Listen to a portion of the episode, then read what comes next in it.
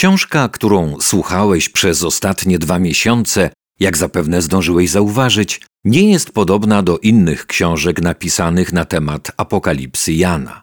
Jej celem związanym z proroctwem nie jest zaspokajanie naszej ciekawości co do przyszłości, ale nauczenie nas, jak żyć dzisiaj.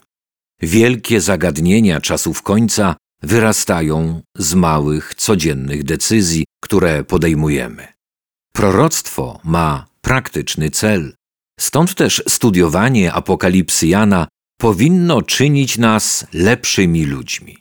Tak więc w tej książce nie zajmowaliśmy się wyjaśnianiem znaków końca czy głębszym zrozumieniem kolejności zdarzeń w ostatnich dniach historii Ziemi.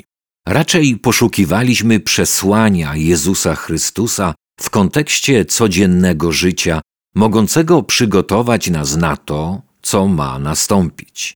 Było nam niezwykle miło spotykać się z Wami przez ostatnie dwa miesiące.